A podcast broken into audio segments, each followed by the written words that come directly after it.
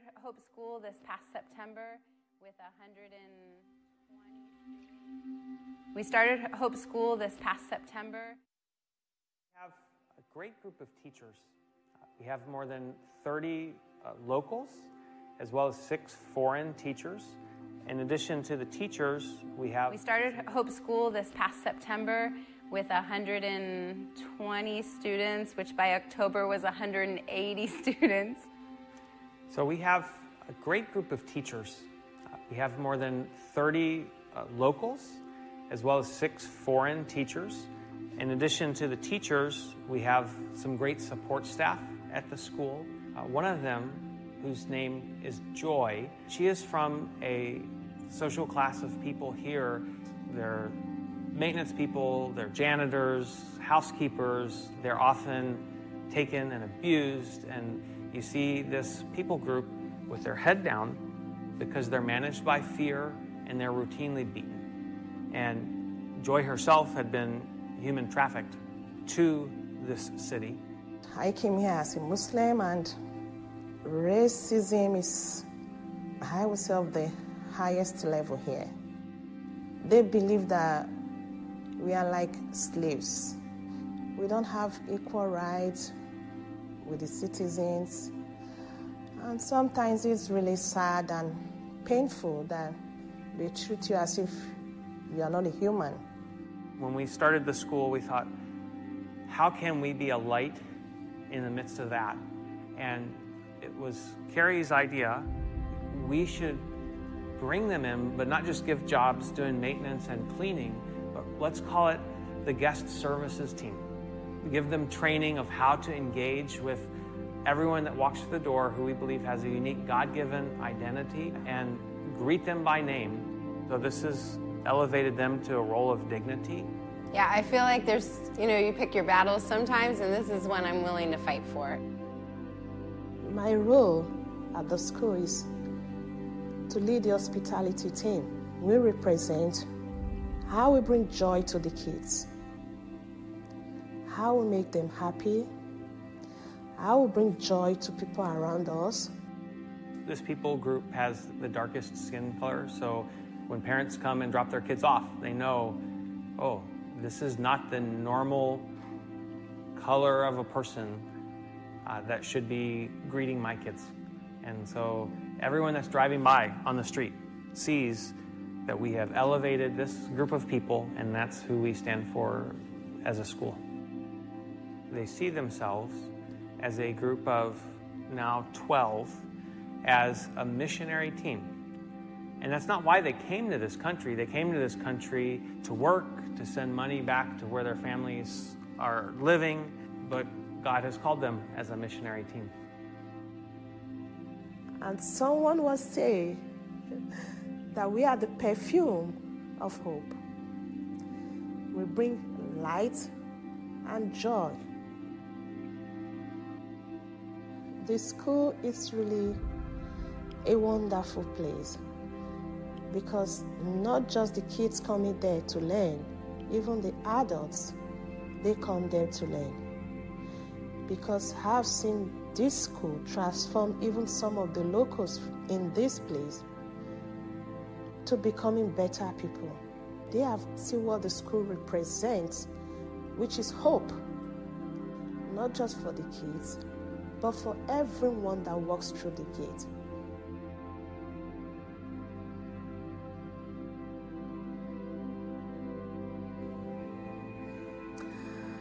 Oh, my dream for Hope School to produce leaders of tomorrow that in the nearest future this be a nation one for Christ. And secondly, this racism will be gone.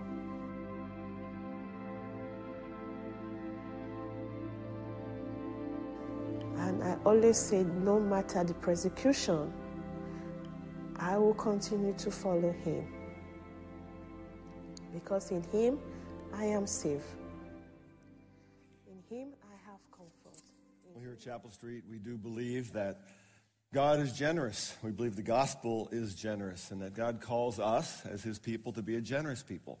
Years ago, we defined generosity as freedom from smallness of heart. And one of the things the gospel does in us is set us free from selfishness, from greed, from smallness of heart, so that we can give in all kinds of ways. And here at Chapel Street, if you're just getting started with a life of generosity, there's lots of ways to give uh, th- through the church and through an app and through electronic means. But every year we choose a partner somewhere in the world that we call a Serve the World partner that we want to um, bless with a gift at this time of year. It's uh, something we collect over the month of December and we just give it away. And this year, our partner, as you know, is Hope School, which is in a war torn part of Africa. We can't even tell you the country's name because it's dangerous. And a family lives there that's establishing this school called Hope School. And they have a building that's 86,000 square feet that's been donated to them, and they need to finish that building so they can multiply that ministry of hope to children and families in that part of the world. And we've set a goal as a church. It's a very ambitious goal. This is one of the most difficult projects we've taken on in all the years we've been doing this. But we've set a goal to raise $500,000. That's right. That's a half a million dollars in the month of December just to give to Hope School.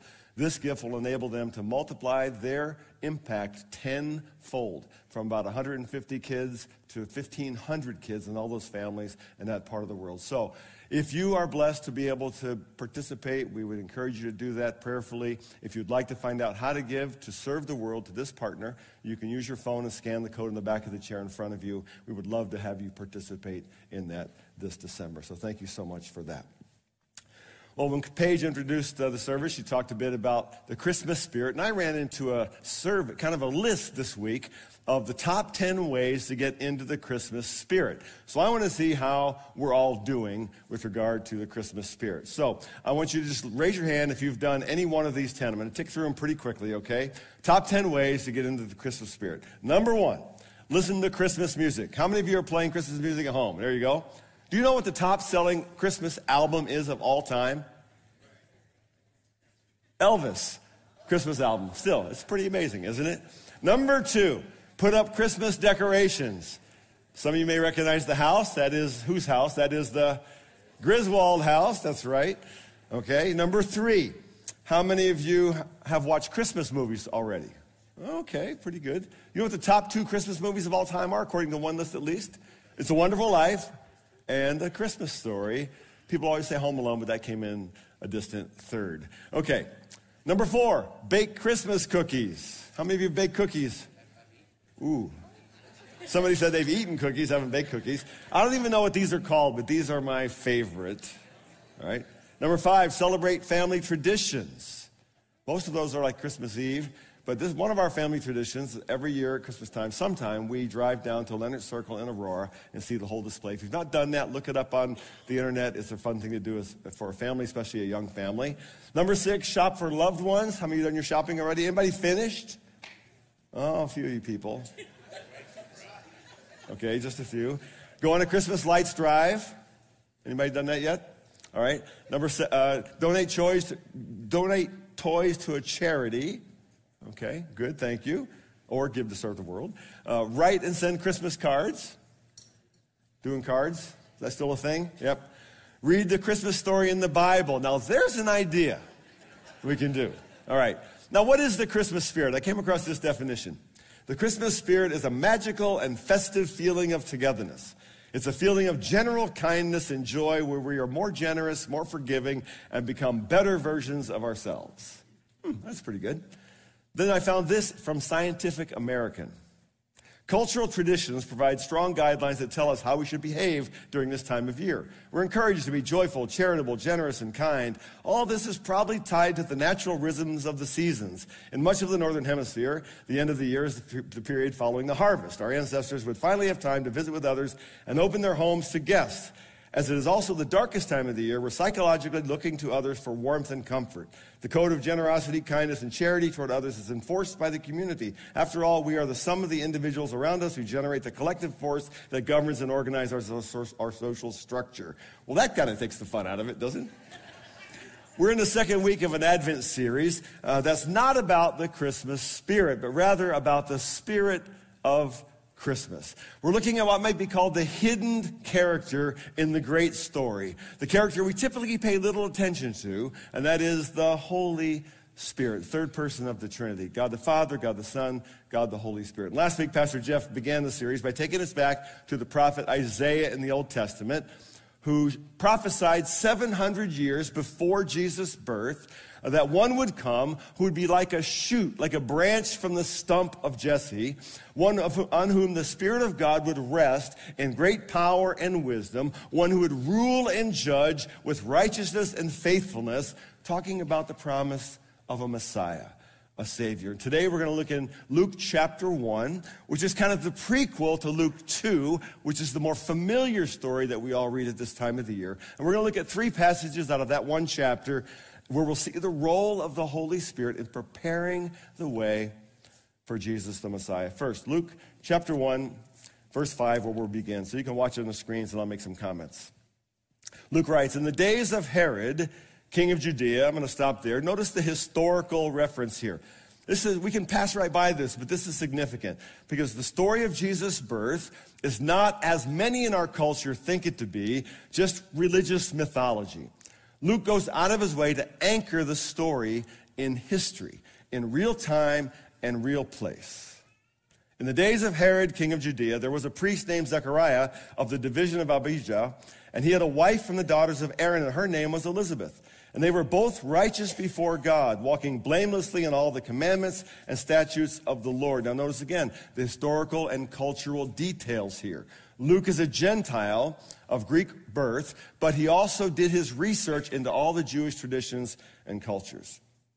Verse 7 But they had no child because Elizabeth was barren, and both were advanced in years. Now, this should remind you of a story from the Old Testament, way back in the book of Genesis, when God promised a child to an aging Abraham and Sarah as their promised child.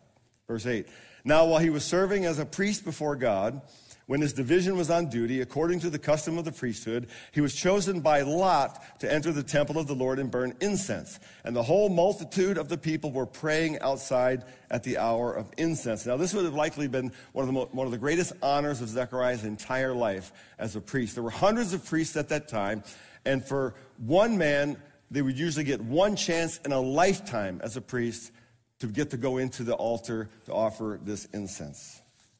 Verse 11. And there appeared to him an angel of the Lord standing on the right side of the altar of incense. And Zechariah was troubled when he saw him, and fear fell upon him. But the angel said to him, Do not be afraid, Zechariah, for your prayer has been heard, and your wife Elizabeth will bear you a son, and you shall call his name John and you will have joy and gladness, and many will rejoice at his birth, for he will be great before the Lord. And he must not drink uh, wine or strong drink, and he will be filled with the Holy Spirit, even from his mother's womb. And he will turn many of the children of Israel to the Lord their God, and he will go before him in the spirit and power of Elijah to turn the hearts of the fathers to the children, and the disobedient to the wisdom of the just, to make ready for the Lord a people prepared.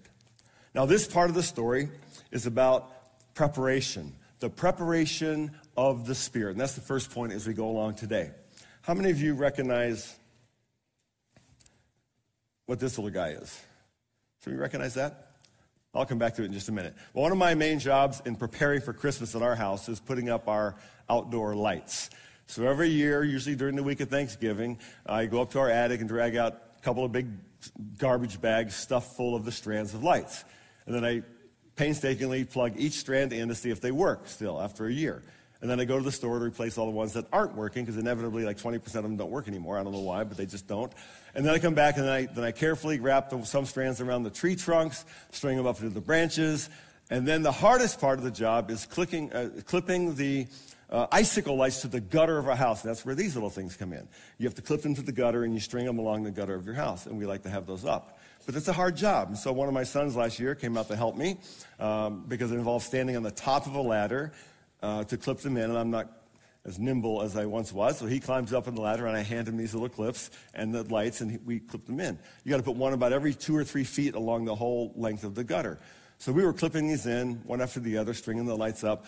And we must have got 20 or 25 clips in, maybe 30 or 40 feet of these icicle lights. And then something happened and one of them came loose, and the weight of the strand of lights began to unclip the, the clips one at a time, all the way down, and the whole thing came down. and there was a distinct and sudden leaking of Christmas spirit all over our driveway. So this year we got smart. We used duct tape. About every two feet, we put a little thing of duct tape on there, and they stay up. Luke tells us here that God is preparing Zechariah and his wife Elizabeth for the birth of a child. We read in Luke chapter 1, verse 13. But the angel said to him, Do not be afraid, Zechariah, for your prayer has been heard, and your wife Elizabeth will bear you a son, and you shall name, call his name John. And you will have joy and gladness, and many will rejoice at his birth, for he will be great before the Lord, and he must not drink wine or strong drink, and he will be filled with the Holy Spirit, even from his mother's womb. First thing we see is God is preparing them for the birth of a miraculous child. The child, of course, we know as John the Baptist, or sometimes John the Baptizer. And I like that actually better because that way it doesn't sound like he's part of a denomination, like John the Methodist or John the Presbyterian, John the Baptist. But before we get to the child, let me talk about, about waiting just a bit. About waiting. At this point in this whole story arc of the Bible, the Israelites are waiting for the promise of a Messiah. It's been some 700 years since the prophet Isaiah said, There shall come forth a shoot from the stump of Jesse, and a branch from his roots shall bear fruit, and the Spirit of the Lord shall rest upon him. Jeff talked about that last week. It's been 700 years since the prophet Micah wrote, But you, Bethlehem Ephrathah, through, though you are small among the clans of Judah, out of you will come for me one who will be ruler over Israel. And on top of that waiting of a whole nation, a whole people, Zechariah and Elizabeth, this one couple, have also been waiting. Luke tells us that they are both righteous before God and they've walked blamelessly in the commandments and statutes of the Lord, but they have not been able to have children. Luke says Elizabeth is barren. Now, that was a, a very painful thing in the Old in, the old, uh, uh, in that culture. Usually, uh, childlessness was blamed on the woman in those days, and it was a source of great pain and even shame in that culture. We're also told that they were advanced in years, and it's a, that's a kind of a polite way of saying they were old. In that culture, this phrase is used for people usually 60 and over. And then the angel shows up and says, Your prayer has been heard. You will have a son. And here's what I thought about. Can you imagine how many times over the years Zechariah and Elizabeth prayed to God asking for a child? Can you imagine how many times they'd been on their knees? And Imagine their disappointment month after month and year after year until they were too old to even think about having a child anymore. In fact, I think it's very likely they had long since stopped asking God to bless them with a child. Can you imagine what that waiting was like for them? Maybe you can. My guess would be many of you know what it's like to wait, not just for a child, but to wait. You're praying for something. Maybe even right now, you're praying for something that seems good, that seems to be a thing of blessing, but it's just not happening, and you're waiting. What I see in the story is that waiting is part of faith. Waiting is part excuse me, of prayer. And in many ways, I think we could say that waiting is faith, that waiting is prayer. And the Holy Spirit uses our waiting for preparation. Last week, Jeff said that we live between the Advents. We live between the first Advent, when God became flesh and Jesus was born of a virgin in Bethlehem, and the second Advent, when Jesus, as the risen King of heaven, will return in great power and glory to redeem all things. We live between those two Advents, and we wait. In Romans chapter 8, the Apostle Paul talks about the relationship between waiting and hope. He writes, and not, and not only the creation, but we ourselves who have the first fruits of the Spirit, groan inwardly as we wait eagerly for adoption as sons, for the redemption of our bodies. For in this hope we were saved. Now, hope that is seen is not hope, for who hope for what he sees? But if we hope for what we do not see, we wait for it with patience. So Zechariah's prayers are finally answered. Elizabeth will have a son, but notice the prayer is answered not to answer their desires to have a child, but it's answered because of God's purpose in the world. God says four things about this child. First, he will be great before the Lord. Here's what Jesus would later say about John the Baptizer. What then did you go out to see? A prophet? Yes, I tell you, and more than a prophet. This is he of whom it is written, Behold, I send my messenger before your face who will prepare your way before you. I tell you, among those born of women, none is greater than John. John was great because he pointed people to Jesus. Secondly, he must not drink wine or strong drink. This is a reference back to an Old Testament rite called the Nazarite vow, a vow that certain priests made before God that simply indicated that he was dedicated, his whole life was dedicated to the service of God. Thirdly, he will be filled with the Holy Spirit even from his mother's womb. Now, what does this mean? Now, throughout the Old Testament and prior to the Spirit coming at Pentecost in the book of Acts, uh, to be filled with the Holy Spirit was a, was a relatively rare thing. God would pour out His Spirit here and there on certain people chosen for certain tasks in His will. For example, to speak His word, or to confront sin and injustice, or to live holy lives, or to accomplish great things, great victories. And God will empower this son of Elizabeth and Zechariah in all those same ways. What's unique about this child is that he's filled from the Spirit from even before he was born. We'll come back to that in a moment. We need to remember now that this same Holy Spirit that's being talked about here is promised to all of us who are believers in Christ. Paul tells us through Ephesians chapter 1 in him, that is Christ, you also, when you heard the word of truth, the gospel of your salvation, and believed in him, were sealed with the promised Holy Spirit. So the very holy, same Holy Spirit that filled John the Baptist in his mother's womb is the same power that dwells in us. Not every now and then, not just uh, some days and not others, not just once in a while, but he dwells in us and is promised to us by Jesus himself to live with us forever. He lives in you. And lastly, we see his name will be John. John was a common name at the time. It simply means Yahweh is gracious.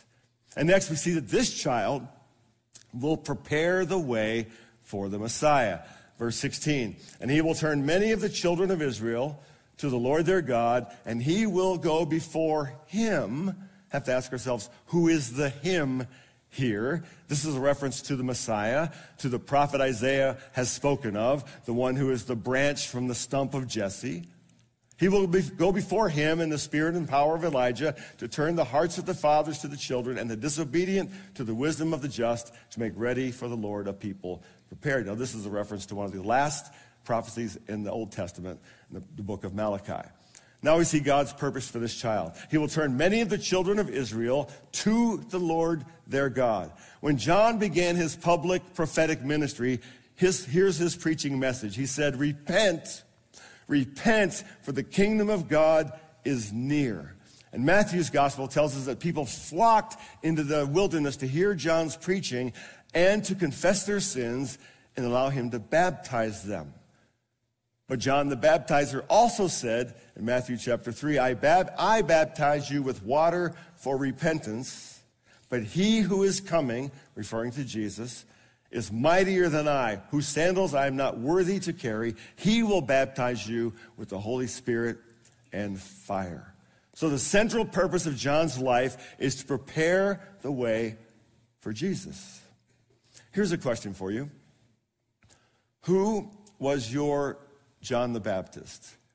If you're a believer in Christ today, someone somewhere along the way prepared you for faith in Christ, helped lead you toward him.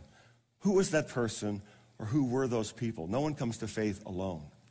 But there's a second question I want to ask, and that is how does the Holy Spirit, who dwells in you by faith, want to use you to prepare the way for someone else to meet Jesus?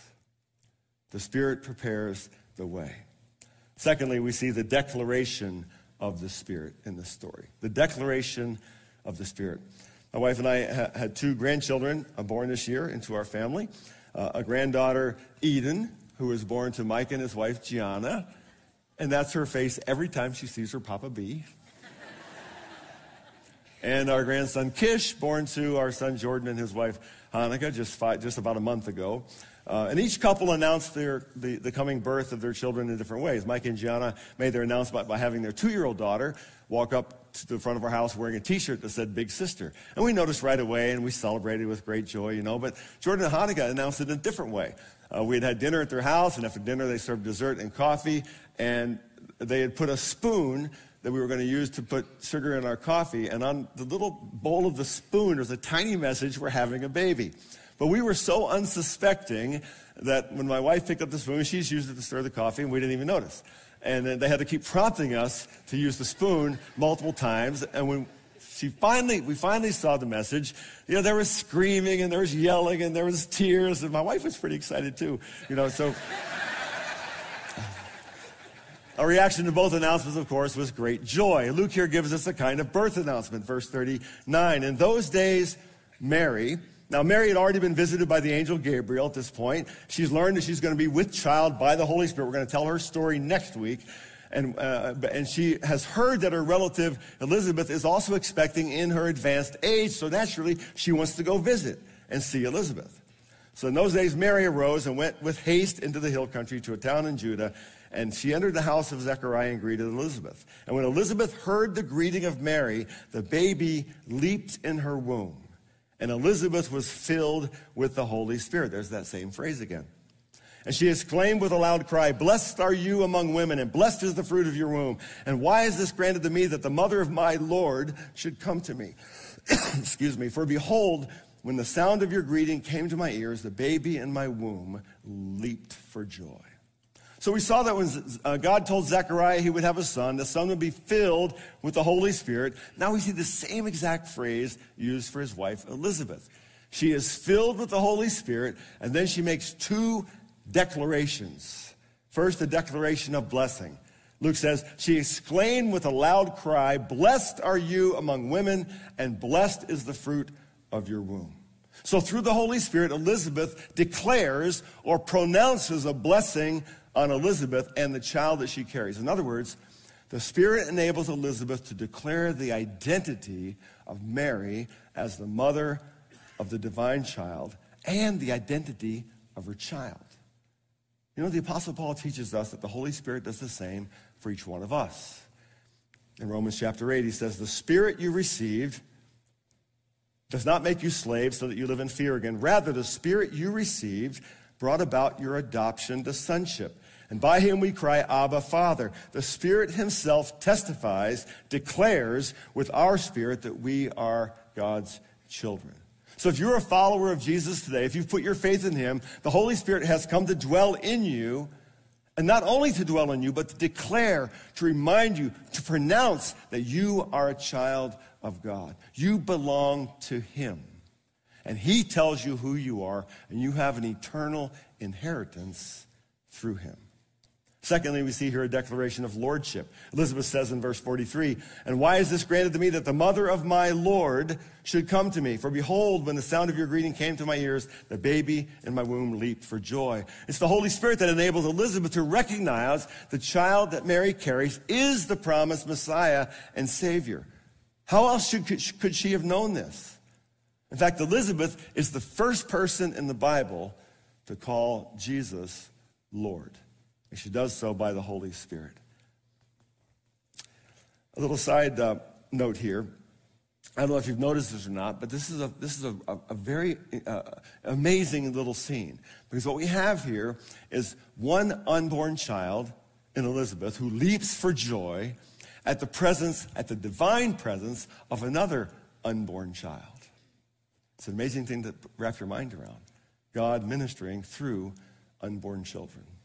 And this, uh, so it's the Holy Spirit that moves within us in the same way to come to faith in, in, Jesus as Lord. If you, you put your faith in Him, it's through the work of the Holy Spirit, allows us to worship Him as Lord, and fills our hearts with joy as we worship Him. Happened even here this morning. Peter writes in 1 Peter 1 Though you have not seen him, you love him. And even though you do not see him now, you believe in him and are filled with an inexpressible and glorious joy. And then the third thing we're going to see in chapter 1 of Luke is the promise of the Spirit. Now, before I uh, read this next text, I need to remind you a bit of Zechariah's story, part we didn't read today. After the angel Gabriel comes to Zechariah and tells him that his prayers have been heard, his wife's going to have a son uh, in his old age, he actually questions the angel. In verse 18 of Luke 1, he says, How can I be sure of this? I am an old man, and my wife is well along in years. And then the angel says to him, verses 19 and 20, and I, this makes me smile I am Gabriel. I stand in the presence of God, and I've been sent to speak to you and to tell you this good news. I think uh, Gabriel here is just a little bit annoyed with Zechariah.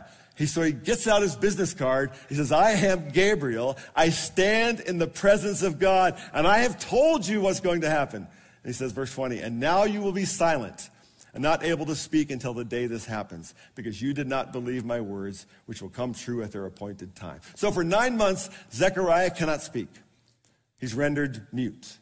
And when the child is finally born, here's what we read. Verse 67. And his father Zechariah was filled with the Holy Spirit. It's the third time we've seen that in Luke chapter 1. And prophesied, saying, Blessed be the Lord God of Israel, for he has visited and redeemed his people, and he has raised up a horn of salvation for us in the house of his servant David. Verse 76. And you, child, speaking to his child, will be called the prophet of the Most High, for you will go before the Lord to prepare his ways, to give knowledge of salvation to his people in the forgiveness of their sins because the tender mercy of our God, where, uh, whereby the sunrise shall visit us from on high, to give light to those who sit in darkness, and in the shadow of death, to guide our feet into the way of peace. And the child grew and became strong in spirit, and he was in the wilderness until the day of his public appearance to Israel. So the Holy Spirit enables Zechariah to see and understand two things. First, the promise of salvation. Blessed be the Lord God of Israel, for he has visited and redeemed his people and has raised up a horn of salvation for us in the house of his servant David. Zechariah says, notice, he has visited and redeemed his people. He has raised up a horn of salvation in the house of David. These are references to the Messiah, but he's speaking in the past tense. Only the Holy Spirit could have allowed him to see that the child was already on the way. God had already chosen to deliver his people through this child. The Spirit enables him to understand and see that the miraculous Son born to his wife is going to prepare the way for the miraculous son that's growing in Mary's body, who would save his people from their sins. Secondly, the Holy Spirit enables Zechariah to see the promise of forgiveness. The promise of forgiveness, verse 76 And you, child, will be called the prophet of the Most High, for you will go before the Lord to prepare his ways and to give knowledge of salvation to his people in the forgiveness of their sins. Now, this is why the child leaps in Elizabeth's womb. This is why the child leaps for joy. Because this is the great cry of humanity, is it not? How shall we be saved from the brokenness in the world all around us? How shall we be forgiven for the brokenness that is in us? This is the cry of every human heart, of each and every one of us. How shall I be saved? How shall I be forgiven? And the answer is Jesus. The miraculous child of Luke chapter 1, John, is preparing the way for the miraculous child of Luke chapter 2, who is Jesus. Now, here's what we take away from this passage. If you are a follower of Jesus today, then the Holy Spirit dwells in you. You have been filled, in that sense, with the Holy Spirit. And the Holy Spirit wants to declare to you, you are a child of God. And the Holy Spirit wants to use you to help prepare the way for others. And if you're here this morning and you have not ever made that decision to trust Christ for the forgiveness of your sins and your salvation, even now the Spirit is preparing the way for you. We're going to close the service with communion in just a moment. And communion is a great time through bread and cup to celebrate. If you're a follower of Jesus, celebrate what the Spirit has done for you. That the Spirit dwells in you. The Spirit assures you you're a child of God through the forgiveness of sins. And if you're not sure yet, this becomes a moment in time when you can take that bread and that cup and recognize that the one promise has come and the Spirit has prepared your heart for this moment when you can put your faith in Him. So bow with me for prayer, and then we'll take communion together. Lord, I thank you today for your word.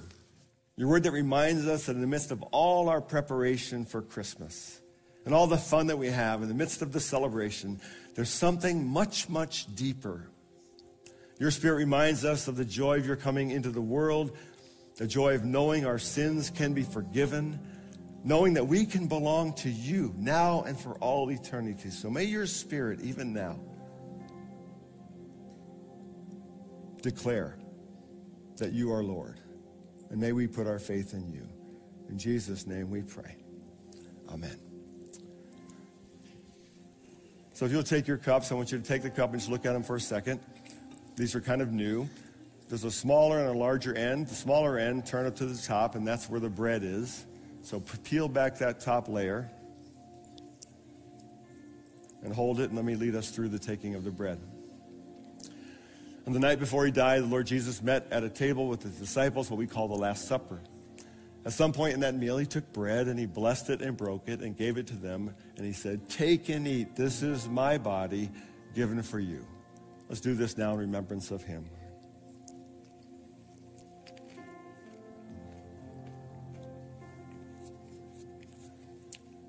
Now just turn the cup over, and the larger side is the, is the juice. So peel that carefully.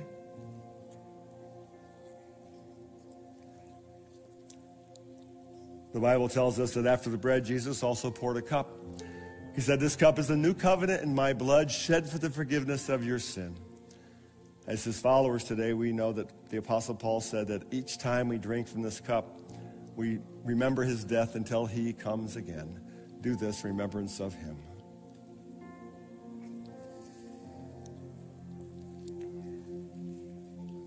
Out there. Receive now the benediction. May we go now in the name of the one who was promised, the one who came, the one who is present by his Spirit, and the only one who can forgive and save. His name is Jesus. Amen. Have a great day.